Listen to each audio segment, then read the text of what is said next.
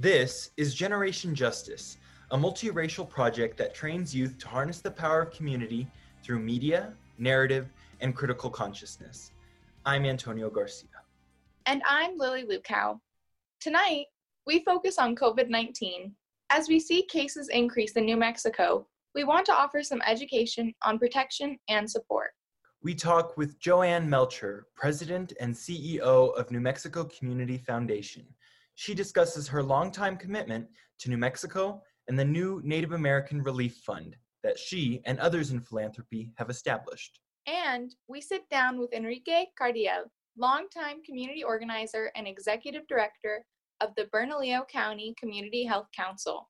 Enrique is here to discuss the new hashtag IMaskUp campaign. We take a few minutes to share important community events with you. And tonight's special selection of music on COVID 19 and quarantine is brought to you by some of our newest media justice apprentices. We start our night with the song Take Yourself Home by Troye Sivan. It talks about the internal dialogue of being scared of getting sick, but still wanting to enjoy every moment and be with others. It was chosen by GJ apprentice Gianna Ramirez. And happiness is right there where you lost it when you took the bet. Counting all the losses that you can't collect. Got everything and nothing in my life. I'm tired of the city. Scream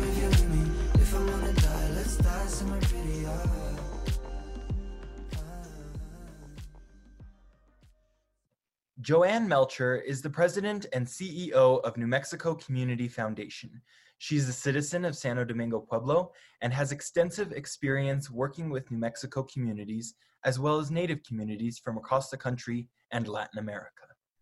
GJ apprentice Asia Lujan speaks with Joanne Melcher about her own background and the Native American Relief Fund, which was created to support Indigenous communities during the COVID 19 crisis. This is Asia Lujan with Generation Justice, and I'm speaking with Joanne Melcher, President and CEO of the New Mexico Community Foundation. Joanne, welcome to Generation Justice. Please tell us more about yourself. Uh, My name is Joanne Melcher, and I am from uh, Santo Domingo Pueblo. I lived here all my life. I live here with my grandma and my sister and my nephews. And um, I am, as you mentioned, the president and CEO of the New Mexico Foundation. Great. Will you expand a little and tell us about your work with Indigenous communities? The work that we do at New Mexico Foundation really is um, working with communities statewide. We work in rural and um, native communities, and we are supporting efforts that promote um, well-being of all populations. And our work varies uh, at times, and we do have uh, some scholarships that we administer. We also have donor advised funds. We also help manage fiscal sponsorship. We are managing over 80 uh, fiscal sponsorships for organizations who do not have a 501c3 status uh, at the moment, but they are trying to uh, establish themselves as 501c3 organizations. And a lot of the work that we do uh, help uh, in that respect. Uh, we manage the invoicing, we manage the financial management of all of those organizations. That's wonderful to hear. And can you talk to us about Indigenous female leadership in philanthropy? I believe that being an Indigenous woman leading in philanthropy is so important, especially in these times. Uh, there are so many opportunities that I believe that our tribes and nations need support with, not because we're in need. I believe that our nations are so uh, strong and you know our children are talented. We have um, wonderful culture and language that we are proud of and for for being a leader in philanthropy um, there's much a lot of work to be done to help people understand and become aware of who we are as people. It's not based on, you know, a poor little native child or anything like that or poor communities. Um, I think we need to really amplify the the strength and um, the talents that our young people and females and males have in our communities. Beautiful. Um, what inspires you to serve Native communities and understand the areas where there is need? I guess as a Native woman growing up in our in our pueblo, I am just so proud of who we are. And I feel like we need to maintain our culture, we need to maintain our language.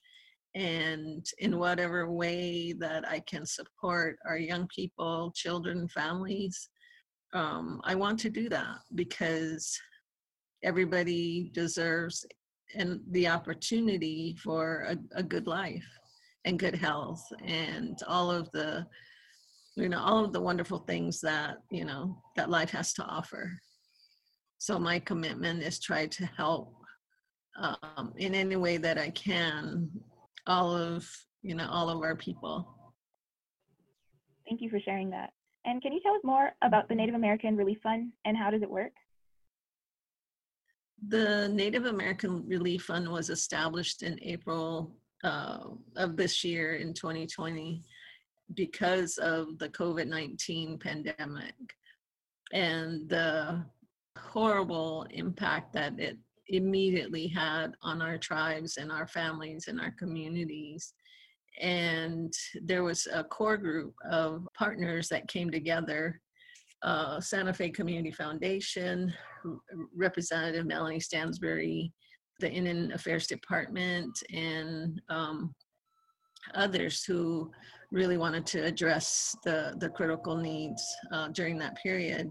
And so there was a goal that was set to raise $3 million to address the urgent needs of food, water, and supplies that, you know, that was really critical at the time. And so we began fundraising immediately. And several partners um, came to us right away, um, one being KOAT TV, uh, their project community efforts. They featured us on KOAT and the fundraising just took off from there. And uh, shortly thereafter, we also partnered with Sandia Labs and also United Way of Central New Mexico it's just been amazing to see how many foundations and people individuals have come together to to raise money or to bring funding to um, to the work that we're doing. And um, during that period i was receiving calls daily uh, i would say even nonstop you know for uh, i would say from april to may um, just people who wanted who wanted to help and people who needed help. And so, just hearing from our community members, uh, from our Native communities, the struggles they were facing, um, just needing food, water, supplies, really in, inspired me to continue to raise monies for for the fund. And part of that was to establish the Native American Relief Fund Advisory Committee. And the people that I asked to join the committee are also um, Native people in philanthropy. Elvin Warren from the Llano Foundation, Natasha Hale from Kellogg Foundation, Dr. Amanda Montoya from the Chamiza Foundation, Joni Romero from Santa Fe Community Foundation, and Rebecca Ray from uh, UNM Health Sciences Center we all came together and really wanted to make sure that we would that we get the funding out to our communities and families immediately and the fundraising just took off and um, we were really happy to initially provide uh, funding to all 23 tribes in New Mexico.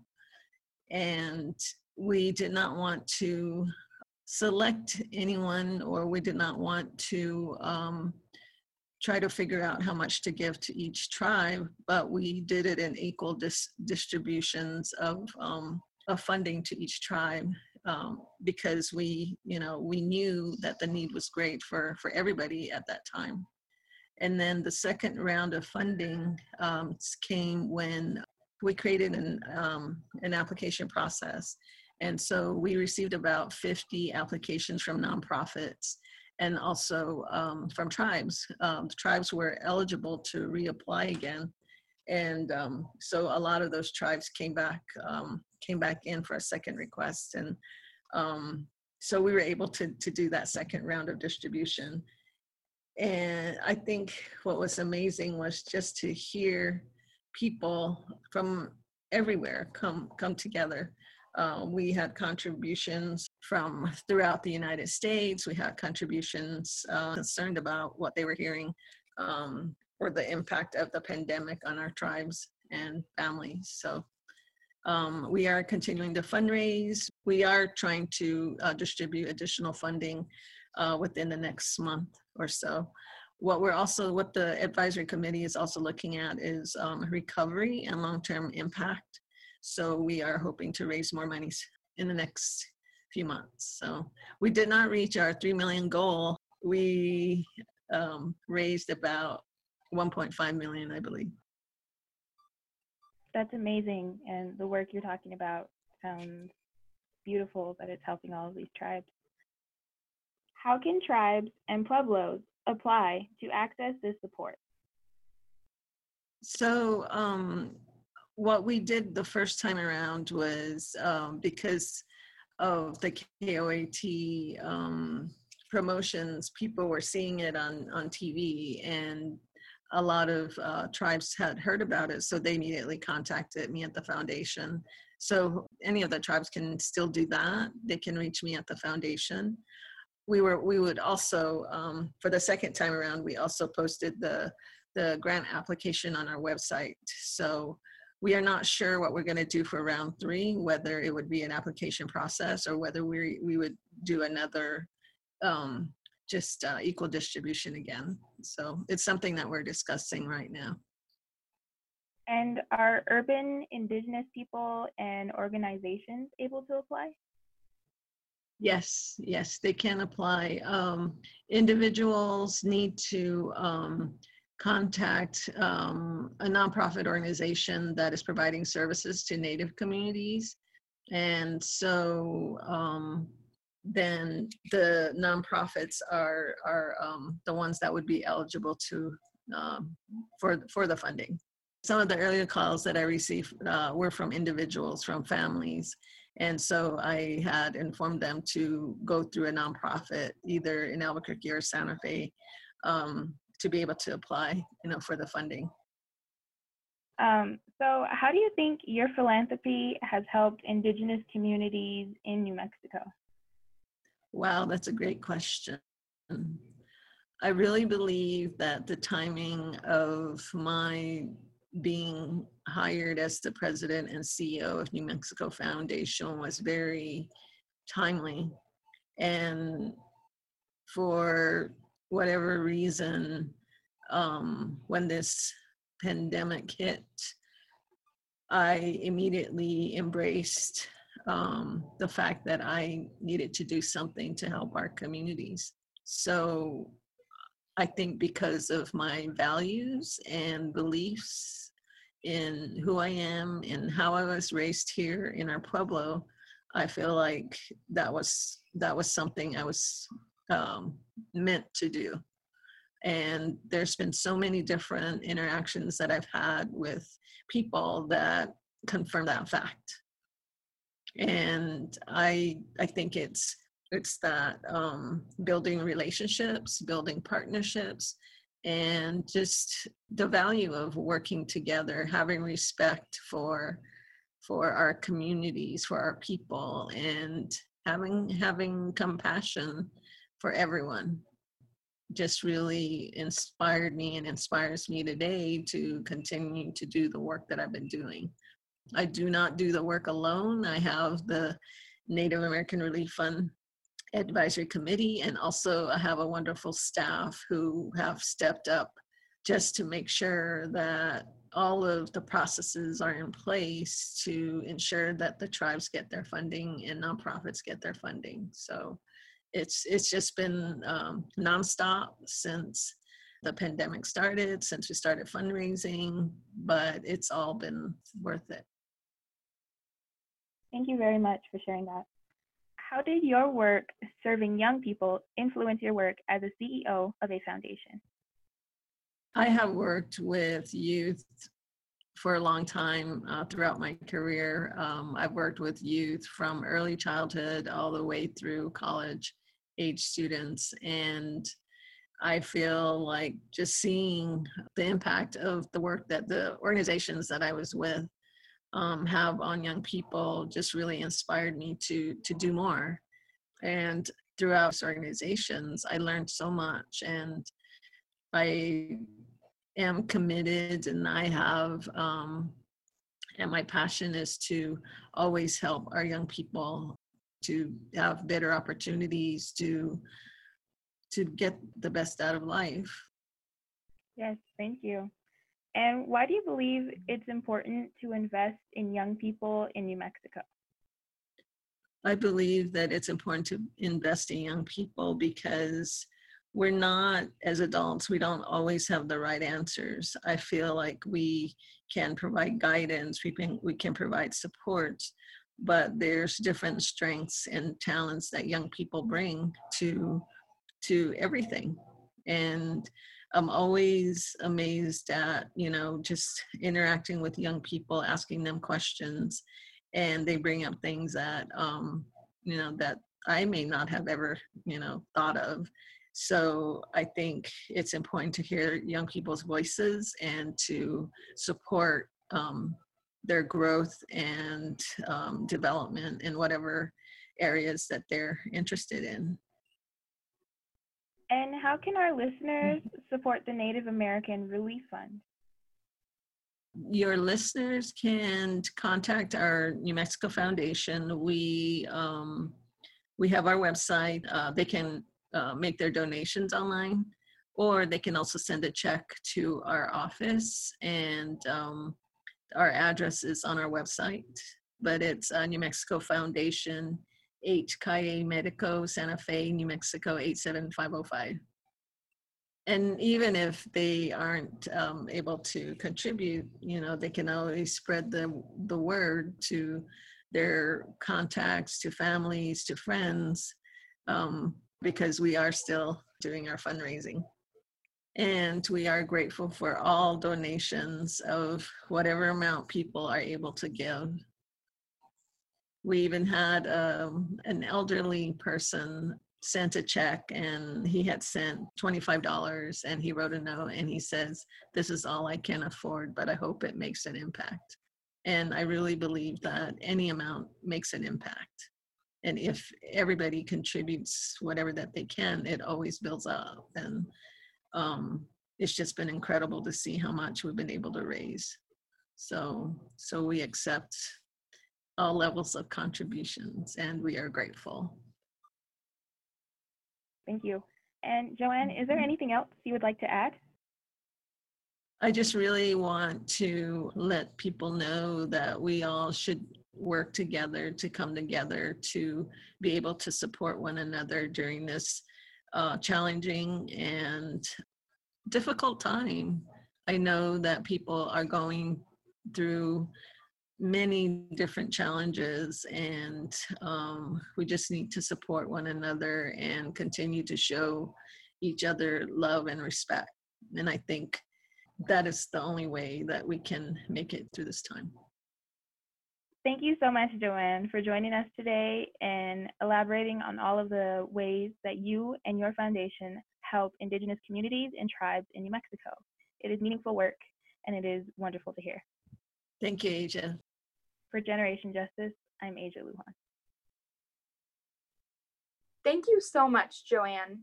Your work as an Indigenous woman leader in philanthropy is so important and inspiring because your particular perspective is so needed and powerful in aiding nonprofits in New Mexico. Collaborating with others to create the Native American Relief Fund expresses your commitment to uplifting the indigenous communities of New Mexico and addressing the disproportionate impact COVID 19 has on our Pueblo and tribal family. We'd also like to give gratitude to you, your organization, and all of the other foundations involved in these efforts for your continued support of our communities and for sharing that story in your time sitting with us here at GJ. As an Indigenous youth, your story and continued efforts give me hope in this incredibly difficult time, especially for our nations across Indian country. Our next song is Stand By You by Rachel Platten. GJ apprentice Marumita Santanam chose this song for its message of supporting and helping one another, and quote, even during the worst moments in life, you will always have someone to stand with you and support you.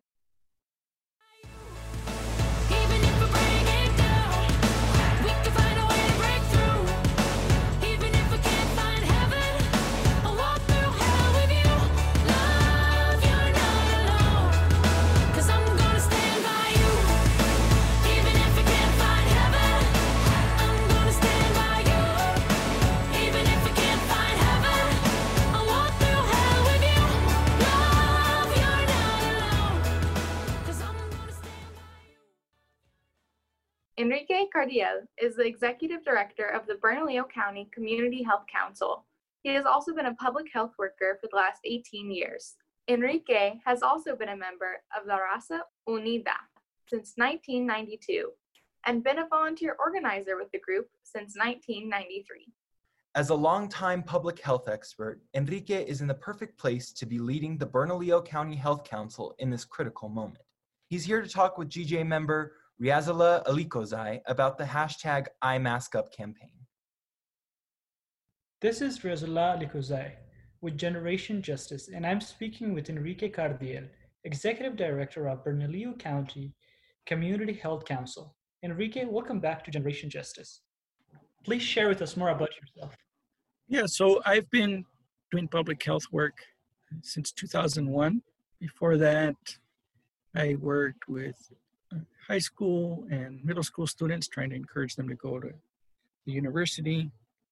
And I also worked with uh, behaviorally challenged students, some with and some without diagnoses. And I play music, I do rope art, I do leather art, uh, sometimes poetry, and I've always gardened some, but this year I've been able to garden a whole lot more, and so that's really been important uh, at this time. And I think, yeah, being a parent and a partner and a grandparent uh, is important. And been an activist for a long time. Was uh, an organizer for La Raza Unida Party, still a member, and I've done a lot of work with uh, different movements and organizations uh, providing solidarity and trying to show up and, and be supportive. Could you please tell us about the mission of the Bernalillo County uh, Community Health Council? Yes, the Bernalillo County Community Health Council really is about trying to create an environment where everybody has the opportunity to be healthy. We know there are a lot of barriers. right? It's different for people based on their gender, their race, their class. Um, and it's better to say their racial category, right? There's really only one race, human race, but we've been taught to see ourselves as different races. And the reality is there's racism that impacts our health and impacts our ability to be healthy, but it's not our race. So we look for the opportunities to help everybody be healthy, regardless of where they fit in our social structures. That is nice. Could you talk about the I Mask Up campaign and what is the message?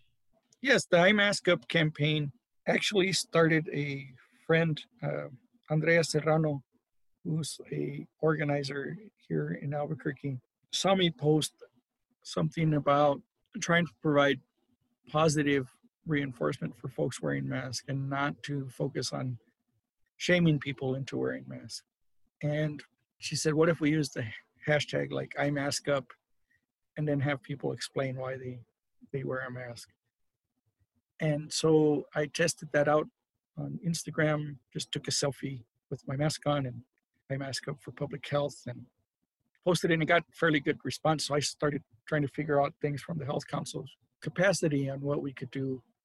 And uh, really quickly, Generation Justice offered to be a collaborating partner on that. So initially, it was like myself and a few friends posted pictures, and Generation Justice posted pictures. And I was able to pull together some resources through some funding we have with the city of Albuquerque to have some photos and videos taken, and those are starting to be uh, uploaded now to the Bernalillo County Community Health Council Facebook page and Instagram. And so those will we'll have a couple a week for a while, and when we get to the end, we'll just start at the beginning and we share those because this pandemic will probably be going on for much longer than we want to think about. But really, the idea is how do we make wearing a mask not a bad thing? Some people see it as an imposition, some people just are not comfortable with it because it's not part of US culture to wear a mask when you're ill or maybe ill. And so, not only normalizing it, but talking about why are people wearing masks and coming from a place of love or compassion, right? I wear a mask for my children or I wear a mask for my elders. Uh, I mask up for you know, frontline workers. And I think that really gives a different feel to it than just like be scared and wear a mask kind of messaging that some some people have put out. Right? We're saying wear a mask because it, it shows that you care. It's a way you can care for your loved ones. We don't have much control at this point with the pandemic going on. And so it's one way that we have some control over what we can do to help others be safe. Thanks so much. Uh, what are some of the misconceptions about masks that you have noticed so far? Well, I think some of the misconceptions around masks are that they're dangerous. I think if you're wearing a cloth mask, I don't know how you could wear that in a way that would be dangerous, but I'm sure there is a way. You'd probably have to work really hard at it. But unless you have some respiratory issue, it's fairly safe.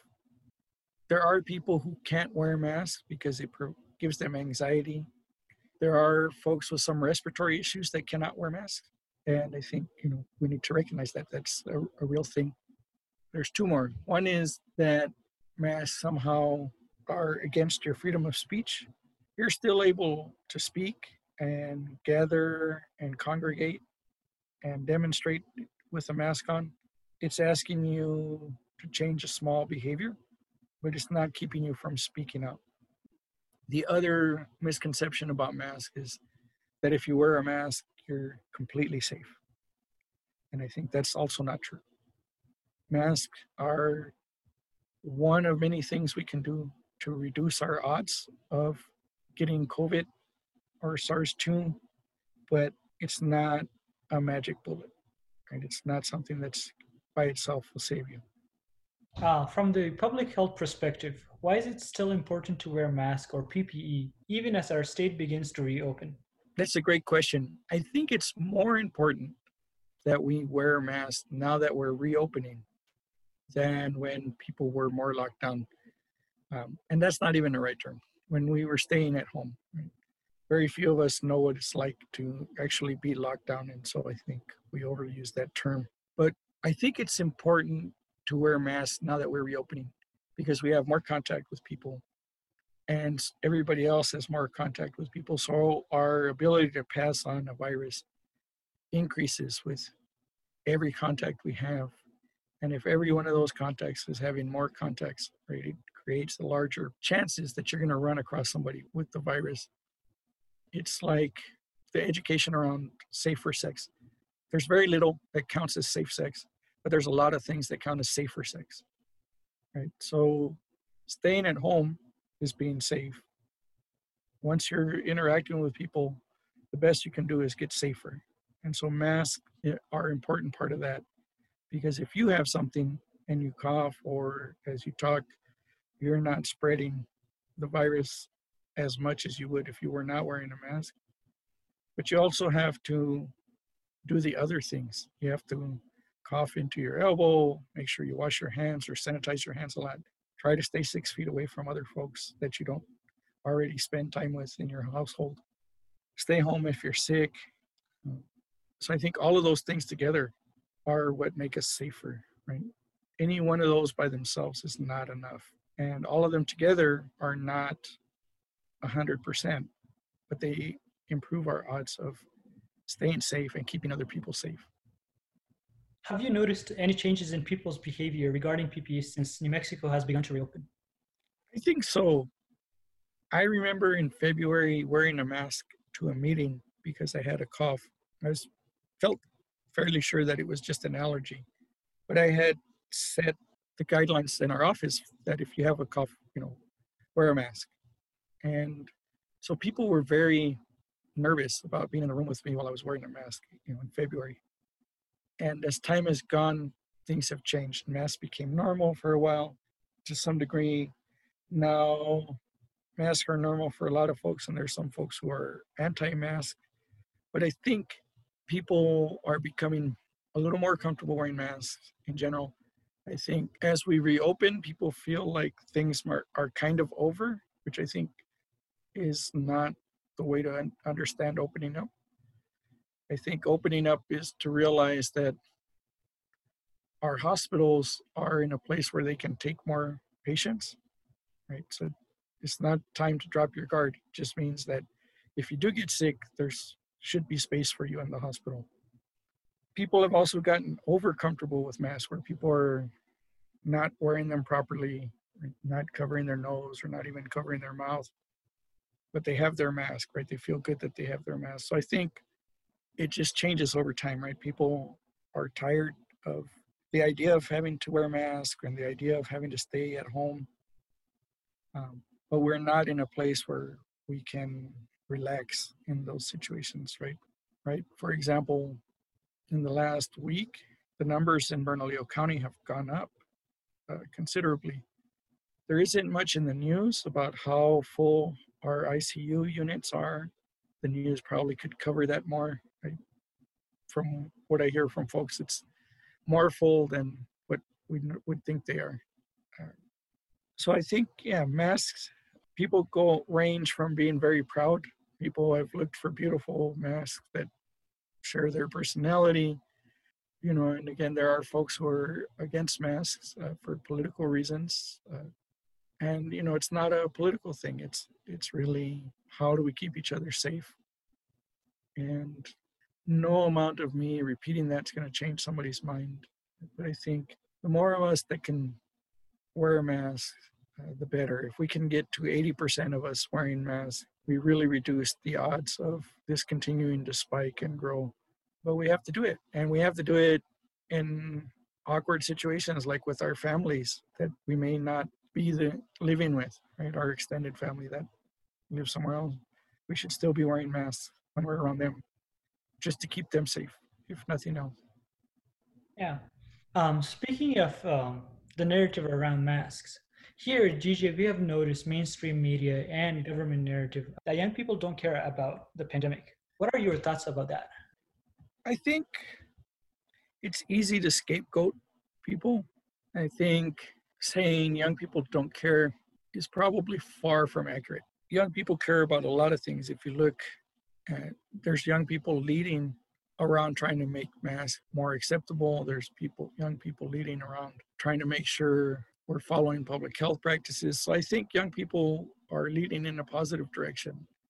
If you're school age, right, and this includes all the way up to college, and you're used to living a life where you're around hundreds of people in one day, and suddenly you're uh, doing a stay at home order, I think that's stressful and I think that's hard. And so, not giving good and clear instruction on how we should behave when things are starting to reopen uh, leads us to kind of overdoing it once we have the opportunity to go out. And I think that's behavior you can see uh, in elders as well as young people. The original narrative that this is a disease that does not impact young people and only kills elders and those kind of things, I think that led to a lot of misconceptions. And so I think young people may be operating with those messages, but I don't think that means they don't care. And I don't think that means, you know, they're necessarily selfish. I think it means we as a country gave bad information that people are still operating on that and we all need to take responsibility to kind of correct that and clear a lot of things up. There's still a lot of things people have misunderstandings about, and a lot of it has to do with mixed messages from federal and state levels not always being on the same page, and sometimes even the federal level changing from day to day. Thank you so much for um, for sharing your thoughts and wisdom with us. How can the community get involved with the I Mask Up campaign or find more information about? PPE? As far as finding more information on PPE, the Department of Health should be there and providing that. At some level, the schools should be, if school does reopen. City and county governments should also be helping out, sharing that information. As far as how to get involved with the iMask Up campaign, take a selfie or get someone, hopefully someone with a mask, to take a picture of you in your mask and upload that to your social media and use the hashtag iMaskUp and write out your phrase. I mask up for my children. I mask up for my elders. I mask up for you. I mask up for community. And share that. If you're on Instagram or Facebook, you can tag the Health Council. It, on Facebook, it's Bernalillo County Community Health Council, kind of a long name. On Instagram, it's BCCHCNM. You could also tag Generation Justice on Twitter, Instagram, and Facebook. That way we know, and we will ask you if we can go ahead and reshare those things to, to our sites so that we can spread the word and build some momentum. Right? Like I said, if we can get 80% of people to wear a mask and you know the hand washing and, and cough and staying at home when you feel a little bit sick, all of those things together will make a difference and get us out of this sooner so that we can get to the things we wanted to do this summer that we're not able to do. Uh, you know, our goal has to be now how close to COVID free can we be as a state or a city or a county by next summer? Is there anything else that you'd like to add? Yeah, I think we've come to hear the term public health in the news more in the last five, six months than we've heard probably in the last five or six years. And so I think looking at how do we support public health in our communities on a community level, as far as all of us individually, but also on the levels of county and city and state governments, right? State public health has been getting funding cut for many years. And so now there's an attempt to ramp up to deal with what we're going through. We're the largest city in the US without a, a local city or county health department. You know, the health council used to be part of the state and then part of county government. It's now a nonprofit. So, what are we really doing to build up our public health infrastructure so that we could deal with situations like this?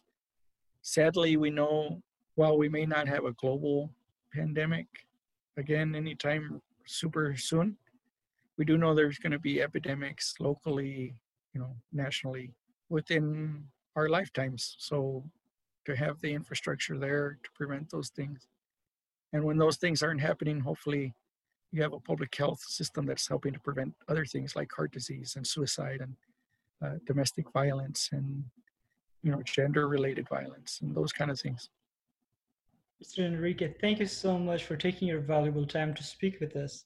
It's tough times, uh, but it's important for us to keep ourselves and family safe. Thank you so much. Thank you all for having me on. I really appreciate partnering with Generation Justice. Enrique, thank you for continuing to promote positive avenues for us to maintain our well beings mentally, emotionally, and physically. And thank you for reminding us that it doesn't stop at wearing a mask, but there's so much we should be doing to protect ourselves and others. We really admire your dedication to community, love, and compassion, and above all, unity. We need to be reminded that wearing a mask should not be an obligation or chore, but something we should be happy to do and want to do for our loved ones and communities. Thank you so much, Enrique, for providing opportunities for everyone in our community to stay healthy. I appreciate the point you made that caring for others is not political. Thank you for expressing the great importance of public health. It has been too long ignored and underfunded. I loved the connection you made that with greater public health funding and programs, many other issues in our community can be relieved. I can feel your care and commitment to our community's health and well being. Our next song is Level of Concern by 21 Pilots. chosen by GJ apprentice Arturo Archuleta. It talks about some of the problems and concerns some of us have during this pandemic. It's an upbeat and rhythmic song that everyone could use right now. Of that you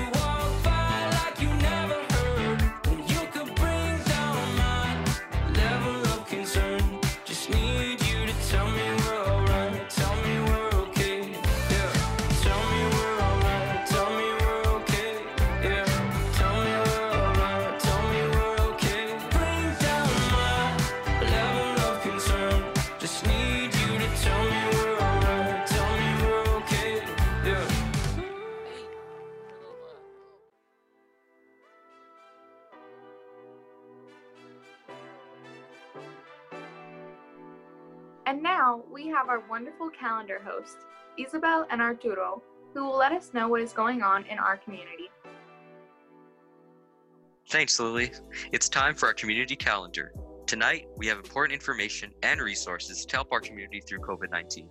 Let's start with the reminder that the UNMH Respiratory Care Center is a walk in COVID 19 testing site to triage and test people whether or not they have symptoms.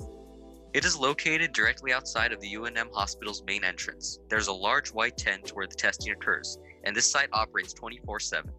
Thanks to all of the staff who have volunteered because of the great need for testing, especially with the recent increase of COVID 19 cases in our state. If you would like to learn more about the UNMH Respiratory Care Center, call 505 272 2111. Again, that's 505 272 2111. Next is the Pueblo Relief Fund, which gives support to New Mexico's Pueblo nations during COVID 19. The fund is organized by the All Pueblo Council of Governors and the Indian Pueblo Cultural Center. Indigenous communities are disproportionately affected by COVID 19, and by providing PPE, disinfecting supplies, and food distribution to the Pueblos, you can help make a safer and healthier environment. If you would like to donate or learn more, you can visit pueblorelieffund.org. Again, that's pueblorelieffund.org. Next, the Ogden Project is distributing wellness and care packages to women and femmes 18 and older in Española and surrounding areas. This project is organized by Tewa Women United. If you would like to help, you can email Michelle at tewawomenunited.org. During COVID 19, many people have lost jobs and income. So, the City of Albuquerque's Health and Social Service Centers are collecting donations to help people unable to pay for rent. If you would like to help, checks can be made payable to FCS Health and Social Services. That's FCS Health and Social Services. For more information, contact East Central Health and Social Service Center at 505 767 5700. They are located at 7525 Zuni Southeast in Albuquerque. Next, First Nations Community Health Source provides COVID testing every week for anyone in the community. Y'all can make an appointment with First Nations every Tuesday or Thursday from 5 p.m. to 7 p.m. or every Saturday from 9 a.m. to 11 a.m. First Nations is located at 5608 Zuni Road Southeast in Albuquerque. For appointments and information, you can call 505 366 3257. Again, that's 505 366 3257. You do not need to have symptoms or insurance to receive this testing, but appointments are required. Thank you for joining us tonight on our community calendar. Now, here is One Love by Bob Marley. This song was chosen by GJ apprentice Adriana Cordova. She says, it paints a picture of a community coming together to form one person with one heart. During times where people are separated and with negative mindsets, a message of love is something to raise the community spirits.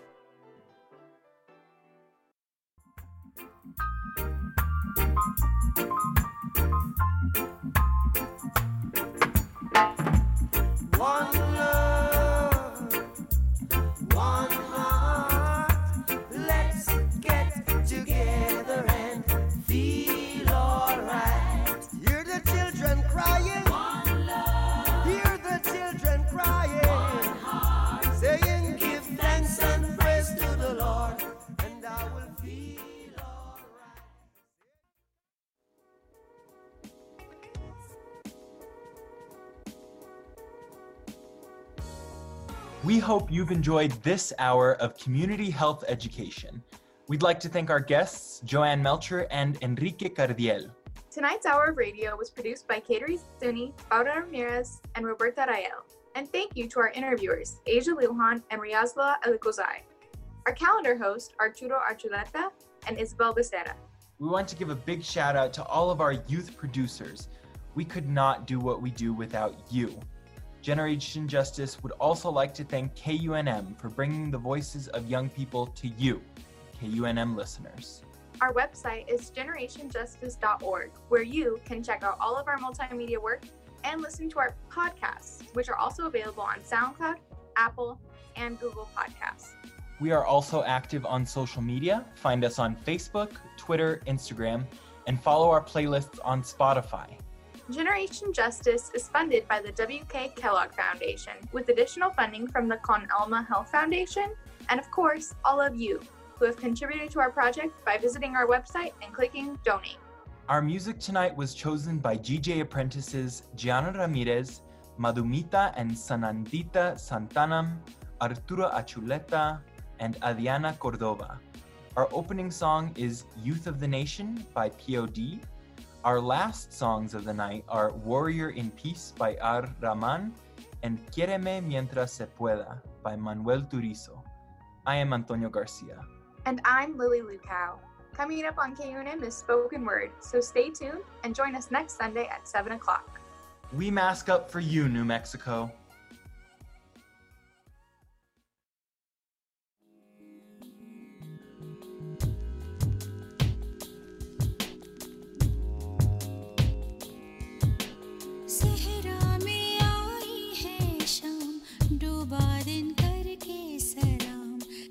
सर्द हवा का झोंका तेरे नाम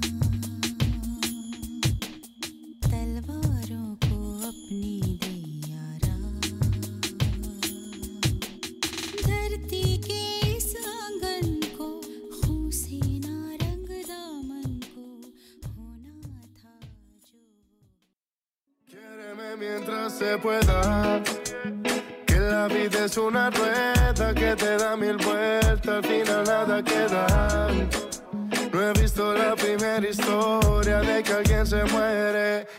世界。